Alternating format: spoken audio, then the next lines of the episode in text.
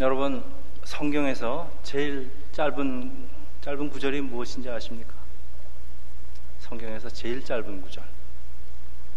네, 주어 동사만 있습니다. 어, 예수께서 오시는 장면인데 요한복음 11장 35절 영어로 제일 짧습니다. Jesus wept. 한국말로는 예수께서 눈물을 흘리시더라. 예수께서도 사랑하는 친구가 죽으니까 슬퍼서 우시는가 하고 생각도 하지만은 그런 것보다는요 반드시 죽을 수밖에 없는 우리 사람들과 그리고 그 죽음의 문제를 해결하시러 이 땅에 오신 예수 하나님을 눈앞에 두고도 알아보지 못하고 사랑하는 오빠가 죽었다고 사랑하는 사람이 죽었다고 그냥 울기만 하는 사람들이 안타깝고 불쌍해서 오셨습니다. 그런데 사람은 왜 울까요? 왜 우십니까? 운다는 것은 감정의 극단적인 표현인데 슬퍼서, 불쌍해서, 마음이 아파서, 속이 상해서 여러 가지 이유가 있겠지만은 이 운다는 것은 우리 감정의 아주 순수함을 표현하는 것입니다. 상당히 귀한 것입니다. 그런데 때로는 꼭 그런 것만 하는 것이 아이들은 자기 마음대로 되지 않으면은 때를 쓰면서 때를 쓰면서 우는가 하면은 또 얼마 전에는 한국 국회의사당에서 눈물을 흘리면서 미국과 그 F, F, FTA를 통과시키는 장면이 보도가 되었는데 그 눈물의 이유가 그 어떤 의원이 의사 진행을 방해하려고 최루탄을 터뜨렸기 때문입니다. 눈물을 모독한 것입니다. 제가 어렸을 때 초상이 나면은 친척들, 특히 친척 여인들이 와서 슬프게 울던 생각이 나는데 제 어린 나이에도 이해가 잘 되지 않았던 것은 뭐 그분들이 돌아가신 분들하고 별로 가까운 사이도 아닌데 왜 저렇게 슬퍼서 우는가 그 이런 거는 꼭 저는 할머니한테 여쭤봅니다. 그래서 나중에 할머니한테 여쭤보니까 야, 다 자기 서름에 웃는 거야.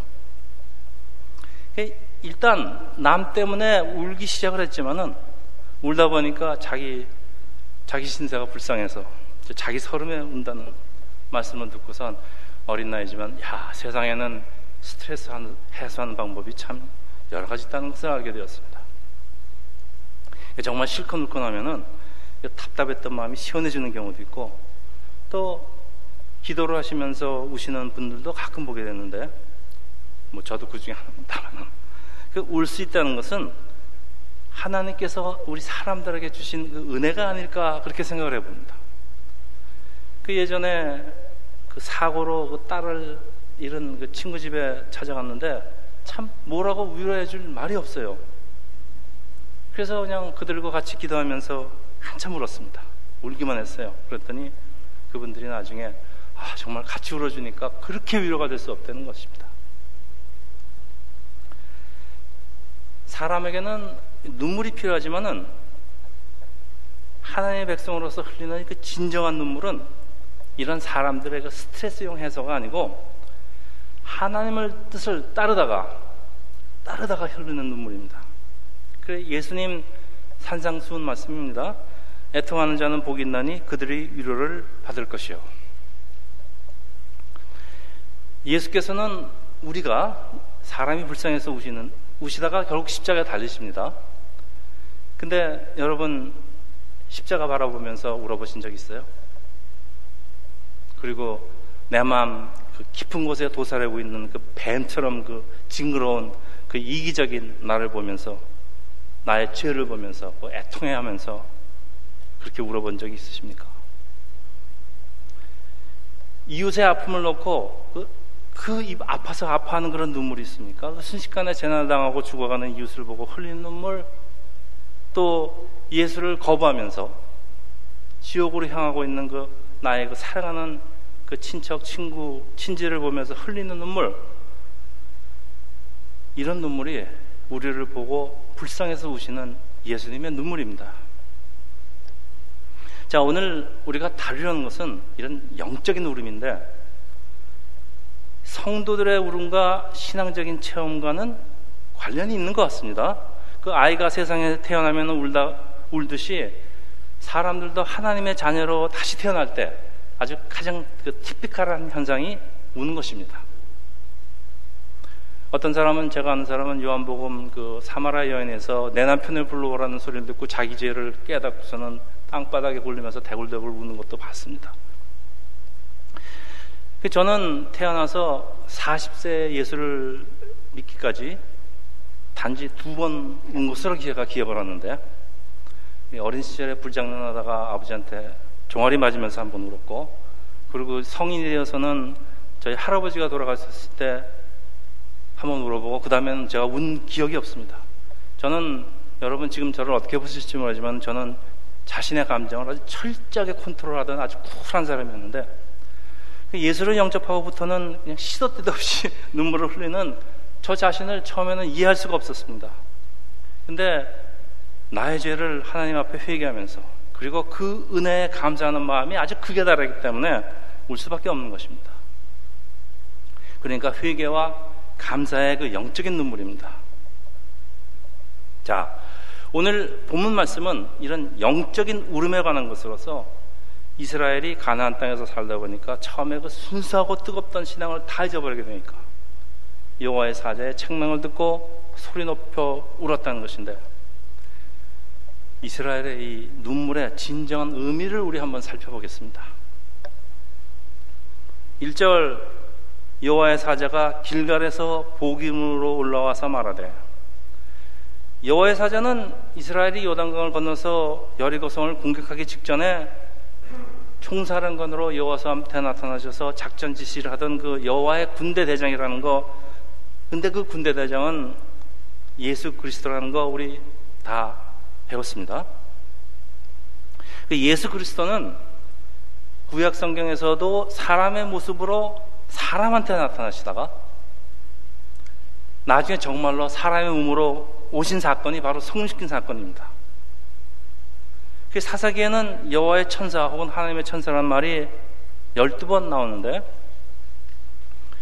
구약 성경에 나타난 총 횟수의 3분의 1에 해당된다고 그러니까 이것은 사사 시대가 예수께서 가장 바쁘게 역사하시는 시대였다는 것입니다. 그 오늘 본문에서는 길갈에서 복임으로라고 그 두 곳에 지명이 기록되어 있는데 그 요단강을 건너고 여리, 여리고성 근처인 것 같습니다. 이건 특별한 의미가 있습니다. 왜냐하면 길갈에서 이스라엘 사람들은 처음으로 가나안 땅에 소산물을 먹었고 처음으로 유월절을 지내고 그러니까 가나안 약속의 가나안 땅에서 새롭게 시작하는 이스라엘 삶의 가장 상징이 되고 중요한 것이 길갈이었습니다. 이스라엘이 요단강을 건너고 여리고성 벌판에서 남자들이 모두 그 40년간 광야에서 하지 못했던 할례 받는데 이 할례 받고 나면 3일 동안 꼼짝 못한 거. 근데 적군이 보는 앞에서 이 할례를 한다는 것은 적군한테 나는 너하고 싸울 힘이 전혀 없다는 것을 보여주는 것입니다. 그러니까 적군이 쳐들어오면 그냥 몰살 당하는 것입니다. 그러니까 하나님에 대한 아주 절대적인 신뢰인데 길갈에서 이스라엘은 이렇게 순수하고 열정적인 아주 그냥 뭐 맹목적인 신앙을 가지고 있었습니다만은 그 말씀 잃어버리고 이 거짓민들 다 쫓아내라고 하신 하나님의 말씀에 순종하지 않은 결과가 오늘 이절에 보여주는 우상숭배입니다. 우리 지난 시간에 많이 같이 살펴보았지만 하나님 뜻대로 사는 것보다 가난한 사람들과 화합하면서 그들이 철병거 만드는 기술을 배우고 농경술도 배우고 또 아들 딸 서로 주고받아서 사돈도 맺으면서 그렇게 평화롭게 사는 것이 훨씬 더 합리적으로 보이기 때문에 하나님의 말씀 무시해버리고 그러고 사는데 이스라엘에게 세 가지 심판이 떨어집니다. 우리 3절인데 우리 같이 읽겠습니다. 이거는 3절 우리 같이 읽죠. 3절. 그러기에 내가 또 말하기를 내가 그들을 너희 앞에서 쫓아내지 아니하리니 그들이 너희 옆구리에 가시가 될 것이며 그들의 신들이 너에게 올무가 되리라 하였노라. 첫째, 하나님의 말씀에 순종할 마음이 없으면은 하나님도 방관하시겠다는 것인데 하나님께서 방관하실 때 어떻게 되는지 잘 나와 있는 게 로마서 1장 21절입니다. 시간이 없으니까 제가 읽겠습니다. 하나님을 알되 하나님을 영화롭게도 아니하고 감사하지도 아니하면은 그리고 하나님을 하나님의 영광을 썩어질 사람과 새와 짐승과 기어다니는 동물을 모양의 우상으로 바꾸면은 하나님께서는 그들의 마음을 마음의 정력대로 하는 대로 그 더러움에 내버려 두신다 그랬습니다. 내버려 두세요. 세상을 살면서 제일 슬픈 것 여러분 세상 살면서 제일 슬픈 게 버림받는 것입니다. 하나님께 버림을 받는다는 것은 구원이란 단어에 정확히 반대말입니다. 하나님이 지옥을 보내시는 게 아니라 하나님께 버림을 받기 때문에 갈 데가 거기밖에 없습니다. 둘째, 가난한 사람은 이스라엘을 괴롭히는 가시 같은 존재가 된다는 것인데 옆구리에 가시가 박히면 얼마나 괴로울까요? 이스라엘은 가난 사람들에게 노역을 시키면서 좋아하지만은 멀지 않아서 이스라엘을 괴롭히는 그 옆구리에 가시가 될 것이라는 그런 말씀입니다. 셋째, 가난의 종교가 하나님의 백성이라고 자처하는 이스라엘의 올무가 된다는 것인데 올무는 올무는 새를 잡는 덫입니다. 그래서 하늘에서 새들이 보고 있다가 이제 먹잇감 있으면 아주 맛있겠다고 달려들다가는 오히려 자기가 잡힌다는 것인데 이스라엘은 여러 민족의 지배를 받다가 결국 포로가 끌려가서 2000년을 온 세계에 방황을 합니다. 자, 끔찍한 얘기인데 성경에는 왜 이렇게 저주 같은 말씀이 자주 쓰여 있을까요? 왜 쓰여 있을까요? 근데 그래도 우리가 아멘으로 받아야 하는 것은 디모데 후서 3장 16절에 답이 있습니다. 제가 읽겠습니다. 모든 성경은 하나님의 감동으로 된 것으로 교훈과 책망과 바르게 함과 의로 교육하기에 유익하기 때문에 그러니까 하나님께서 우리를 책망하는 것은 우리를 심판하고 지옥으로 보내시겠다는 것이 아니라 바르게 교육시켜서 하나님의 백성으로 만들겠다는 것입니다. 그래서 자문해 보면은 선한 말은 꿀송이 같아서 마음에 달고 뼈에 양약이 되는지라. 그러니까 뭐 세상 사람들 그렇게 얘기하죠. 좋은 약은 입에서 써서 먹기가 싫은데 억지라도 먹으면은 뼈를 자라게 하는 그 좋은 양식이 되기 때문에 하나님의 말씀을 아멘으로 받으시고 먹으라는 그런 말씀입니다.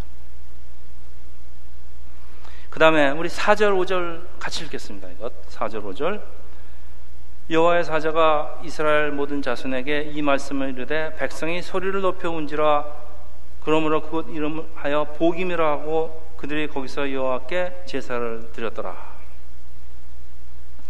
자, 복임이라는 그 지명은 히브리 뜻으로 우는 사람들이라는 뜻인데 예수님한테 그 호된 야단을 맞고 울었다고 해서 붙인 이름으로 그 열정적이고 순수한 그 첫사랑 같은 길갈의 신앙에서 야단 맞고 그냥 엉엉 우는 복임의 신앙으로 굴러 떨어졌다는 말씀입니다. 이스라엘은 이제 첫사랑의 열정 다 잊어버리고 결국 가나안 분에다가 자신들 신앙을 혼합해서 살고 있는데 예수께서 보다 모시고 무상 숭배 현장 복임까지 친히 오셨단 말씀입니다.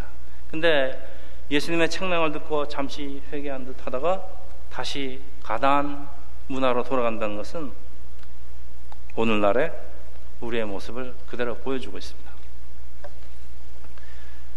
가난을 다 심멸하라는 것은 내 속에 있는 내 속에 있는 가난을 다 정복하라는 것인데 그 영적으로는 그 죄악을 상징하는 가난의 세상 문화를 하나님의 신앙과 혼합하지 말라는 것입니다. 하나님께서는 하나님의 백성에게 섞이지 않은 순수함, 우리 백 목사님 표현에 하면 학금이 아니라 그 피오 골드 같은 그 순금 같은 신앙을 원하십니다. 성경이 우리에게 반복해서 경고하고 있는 것은 바로 이런 순수함을 잃지 말라는 것, 분리하라는 것인데 그래서 경건하고 거룩하게 살라는 것은 산에 올라가서 기도하면서 살라는 게 아니고 형식적이고 종교적인 그 외형의 모습을 말씀하시는 게 아니고 우리 경건 경건이라는 단어 잘 배웠죠. 세상 속에 살면서 세상에 섞이지 않는 세상과 분리되는 것을 원하신다는 말입니다. 이것은 티끌만한 죄도 티끌만한 더러움도 들어갈 수 없는 천국의 모습이고 또 하나님께서 하나님의 백성에게 원하시는 그 그런 모습입니다. 자, 오늘 오늘의 주제 이스라엘은 소리 높이 우는데 이 사람들이 왜 울었을까요? 그게 과연 회개의 눈물이었을까요? 어떤 사람들은 아니 많은 사람들이 이스라엘 백성이 여호와의 사자의 말씀을 듣고 가슴을 치고 통곡하면서 철저히 회개하고 그 증표로 하나님께 제사까지 했는데 이제부터는 하나님 뜻대로 살겠으니 헌신의 상정으로서 헌신 하나님의 영광을 위해서 살기로 결심한 것입니다. 그래서 우리도 복음의 복음의 신앙 그 복음의 그 부흥의 불길을 다시 찾아야 된다 이렇게 말씀하신 분도 있는데 만약 그런 해석이 맞다면은 사사기 오늘로 끝나야 됩니다. 뭐 더 이상 계속할 이야기가 없기 때문에 오히려 이 뜻과 정반대인 것이 곧 이어지는 11절 이하의 힌트가 있습니다. 제가 11절 읽겠습니다. 이스라엘 자손이 여호와의 목전에 악을 행하여 바알들을 섬기며 그냥 악을 행하여 그러면 될 텐데 여호와의 목전에 악을 행하여 이런 말을 쓰면 사사기에 반복되는 말씀입니다. 그러니까 하나님이 위에서 많이 보고 계시는데 무상 숭배하는 거. 사랑하는 사람이 빤히 보고 있는데 다른 사람과 희희석거리는 거, 양다리 걸치는 것입니다. 그러면서 하나님과 관계 깨어지는 건 I don't care. 회개를 하긴 했는데 얼마 안 가서 또다시 우상숭배를 한다면은 이거 회개한 사람 모습이 아닙니다. 통곡을 하고 하나님께 제사를 드렸지만 그래서 제사가 참 중요하다. 이스라엘의 회개한 흔적이 바로 증거가 제사다 그랬지만은 진정한 회개의 제사가 아니라면 하나님께서 그런 제사 받지 않는다고 아무리 통고를 한다고 해도 철저한 회개와 순종에 대한 결단이 없으면 아무런 의미가 없는 신세 타령입니다. 제가 처음에 조금 전에 말씀드린 대로 남의 초장집에 와서 그 우는 그 여인들의 그 스트레스 풀겠다는 거지 뭐 그게 이게 뭐 울면 어쩌겠다는 겁니까? 지 스트레스 해소하고 하겠다는 거지. 오늘 본문은요 소리 높이 울었지만은 회개했다는 기록은 어디에도 없고 단지 제사를 드렸을 뿐인데 다시 말하면은 종교적인 행위만 했다는 말씀인데 이런 식의 종교적 행위는 하나님께서 제일 싫어한다고 그래서 하나님께서 뭐라 그러십니까? 나는 제사보다 순종을 원한다고 성경에 뭐 한두 번 나오는 말씀입니까? 우리 처음에 사람들이 우는 이유 같이 살펴봤죠? 슬퍼서 불쌍해서 마음이 아파서 특히 애들은 자기 마음대로 되지 않으면 속상해서 그런데 이스라엘이 통과한 이유는 이 중에서 하나 골라보세요. 슬퍼서 불쌍해서 마음이 아파서는 아니에요. 그렇죠? 쫓아가서 책망하는 예수님 잔소리가 듣기 싫어서 그래서 너무 속상해서 그러니까 가난한 사람은 여러 가지로 쓸모가 많은데 복음까지 따라서 쫓아내라고 하니까 너무 속이 상해서 우는 거 아닐까요? 그러니까 마치 애들이 지금 컴퓨터 게임을 열심히 하고 있는데 아, 부모가 그냥 들어오더니 그만하라고 야단하시니까 얼마나 속이 상한지. 아 이거 재밌는 거 왜 그만하라는 거예요? 너무 속이 상해서 그래도 부모 말인데 어떻게 엉엉 울면서 다시는 안 그럴게 하지만은 아, 엄마가 또 나가니까 그냥 언제 그랬나 싶어 언제 울었냐? 하, 던 짓 계속 한다? 그런 말씀 아니겠습니까? 저는 그렇게밖에 해석이 안 됩니다 여러분들 제일 듣기 싫어하는 말씀이 뭡니까? 사람들이 제일 듣기 싫어하는 말. 너 잘못했으니까 회개하라. 교회 다니는 사람도 사람입니다. 그래 마찬가지로 회개하라는 말씀이 제일 듣기가 싫어요. 사람에게는 자기를 높이려는 그 죄성이 있기 때문입니다. 그래서 칭찬해 주는 거 좋아하지. 특히 주일 열심히 지키고 기도 열심히 하고 헌금도 잘하고 헌신도 잘하고 있다고 자기 딴에는 잡아고 있는데 칭찬 못 해주면 가만히 있지. 주일날 교회 오면은 회개 기도나 하자고 그러고 아마 알 것 같아요. 그래서 교회 매일 그 주일 예배에 교회 기도가 회개 기도가 점점 없어지는 게 결국 사람 비 맞추겠다는 것인데 뭐 하나님께서 이거 좋아하실 리가 없습니다. 우리가 천국 가는 날까지 해야 될 게 딱 하나 있는데 두 개입니다. 회개와 감사. 그렇죠? 이게 신앙생활의 가장 중요한 부분인데 어떻게 이걸 생략하란 말입니까? 그 신앙생활을 완벽하게 하고 있다고 그 자부하는 그 바리새인에게 예수께서 뭐라 그러십니까? 이 독사의 자식들아 그러니까 이 사람들이 결국 예수 십자가에 매달아 죽이지 않습니까? 하나님께서는 순종하지 않으려면 예배도 받지 않을 테니까 오늘 복음에서 이스라엘은 하나님을 예배하는 그 예배하는 제사를 드렸지만은 하나님께서 받지 않으신 게 뭐 분명한 게 곧바로 뭐 여호와의 목전에서 그냥 악을 행하는 게 아니라 뭐 여호와의 목전에서 악을 행한다 그러는데 그거 보면 잘 알 수 있습니다. 하나님께서 예배를 받으셨다면 이스라엘이 계속해서 이런 짓 하도록 내버려 두시지가 않으시기 때문에 이런 일은 일어나지 않습니다. 그러니까 이스라엘은 자신들의 예수님이 와서 야단하시니까 자신들의 꼬라지를 깨닫긴 했어요. 그래서 잠시 회개를 했을지 몰라도 이것 갖고는 아무 소용이 없고 길갈에서 처음 이스라엘이 가졌던 그 사랑을 다시 찾아야만 한다 그런 말씀입니다. 잃어버린 첫사랑을 다시 찾아오지 않으면 아무리 울어도 소용이 없다는 것입니다. 그래서 오늘 두 번째 본문 우리 계시록 2장 4절 예수께서 에베소 교회에게 하신 말씀인데 우리 한번 같이 다시 읽겠습니다. 계시록 2장 4절 아까 읽은 것. 자, 읽겠습니다. 그러나 너를 책망할 것이 있나니 너희 처음 사랑을 버렸느니라 그러므로 어서 떨어졌는지를 생각하고 회개하고 처음 행위를 가지라. 만일 그리하지 아니하고 회개를 하지 않으면은 내가 너에 가서 그내 촛대를 그 자리에서 옮기리라. 다시 한번 성경이 주시는 핵심 메시지는 회개입니다. 회개하라 천국이 가까웠다.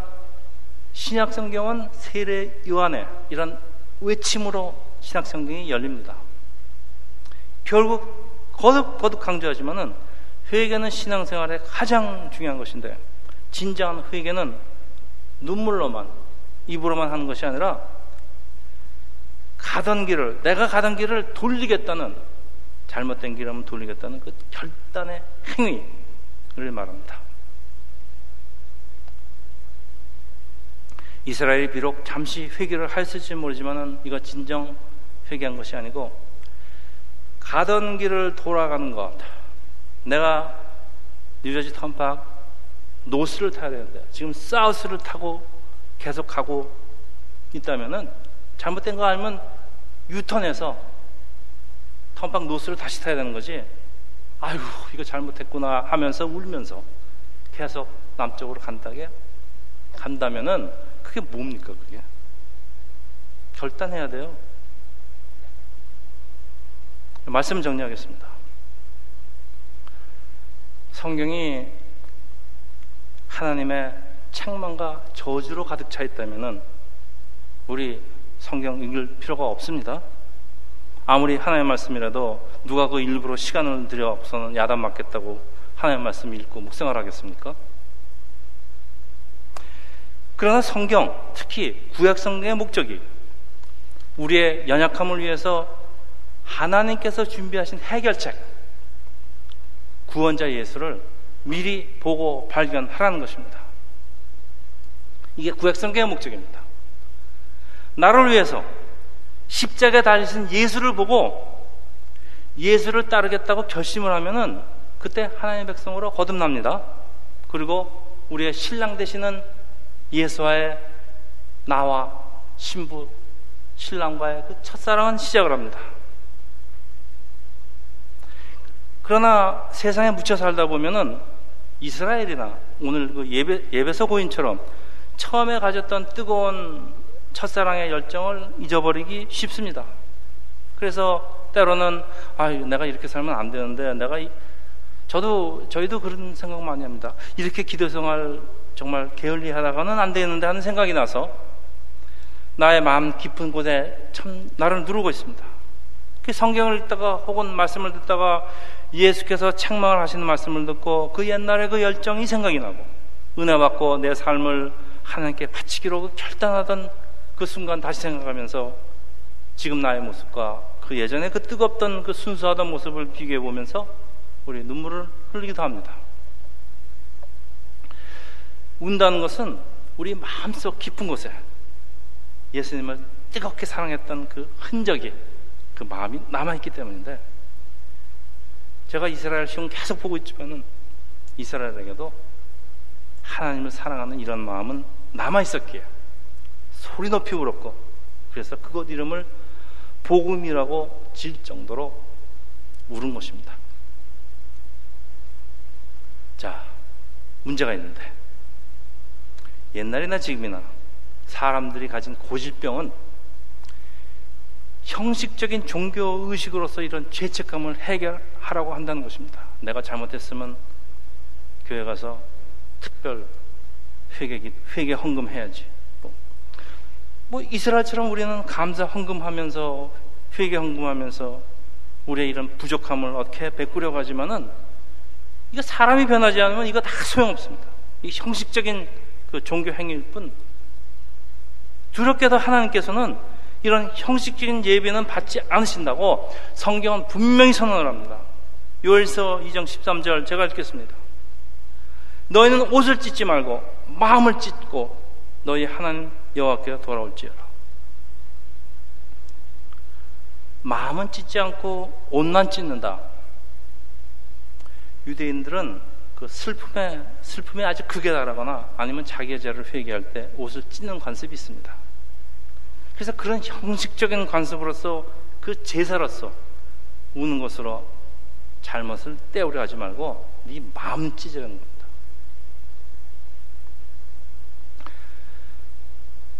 마지막으로 쫓아내지 못한 가난한 사람들처럼 쫓아내지 못하는 나의 자아는 나는 하나님의 심판을 피할 수 없는 나의 옆구리의 가시가 되었습니다. 나의 옆구리 가시를 빼주시려고 예수께서는 나 대신 십자가에 달려서 옆구리 예수님 창에 찌르셨습니다. 그래서 선지자 이사야는 그가 찔림은 우리의 허물을 인하며 그가 상함은 우리의 죄악을 인하미라 그가 징계를 받음으로써 우리가 평화를 누리고 그가 채찍에 맞음으로써 우리가 나음을 입었도다. 참 꿀성이처럼 달고 단 말씀을 우리에게 주십니다. 십자가 십자가라는 단어 십자가에 달리시는 예수님은 참 고통스러웠지만은 심판을 피할 수 없는 우리 연약한 우리에게 십자가라는 단어보다 더 탈고 꿀 같은 꿀송이처럼 더 단 단어는 없습니다 이 세상에. 하나님께서는 우리의 연약함을 잘 아시고 우리에게 예수를 주었지만은 우리가 그 은혜에 감사하는 눈물을 잃어버린다면은 그리고 나의 마음속에 도사리고 있는 그 이기적인 자아를 바라보면서 흘리는 애통의 눈물을 잊어버린다면은 우리 신앙생활은 무엇인가 잘못되고 있다는 것은 분명합니다. 구원은 하나님께서 값없이 주시는 은혜이고 선물이지만은 그렇다고 우리에게 아무 할 일도 없다는 것은 아닙니다. 우리 지난주에 랑카스타의 그 모세의 성망을 보고 밤에 늦어지 집으로 돌아오는 차에서 어느 성도분의 말씀입니다. 아, 천국으로 향하는 고속도로를 만드신 분은 하나님이시지만은 그 길로 차를 몰고 달려야 하는 것은 사람의 몫이군요. 저는 이 말을 듣는 순간에 디모데 4장 7절 말씀이 생각이 났습니다. 내가 선한 싸움을 싸우고, 싸우고 나의 달려갈 길을 마치고 믿음을 지켰으니 성경을 아무리 보아도 무슨 말인지 모르는 영적인 소경들 참 많습니다. 그런데 저는 감탄을 했습니다. 아, 하나님의 자녀는 성경 아니라 세상 속에서도 하나님의 진리를 발견하는구나. 우리 길을 가다가 때로는 길을 잘못 들고 헤맬 수도 있고 세상 속에서 세상 일과 씨름을 하다 보면은 예수를 뜨겁게 사랑하던 우리의 첫사랑 잊어버리는 것은 우리의 어쩔 수 없는 연약함 때문이지만 그렇다고 울고 있을 수만은 없습니다. 아무리 울어도 내가 가졌던 그 뜨겁던 그 첫사랑은 돌아오지 않습니다. 눈물만 흘린다고 잃어버린 첫사랑을 다시 찾을 수는 없습니다. 그래서 설교 제목이 운다고 첫사랑이 돌아오리요. 예수께서 말씀하십니다. 회개하여 처음 행위를 가져라. 눈물만으로 부족합니다. 길을 잘못 들었으면 가던 길을 유턴하는 믿음을 지키려는 이 결단의 행위. 행위. 이거 있어야 됩니다. 기도합니다.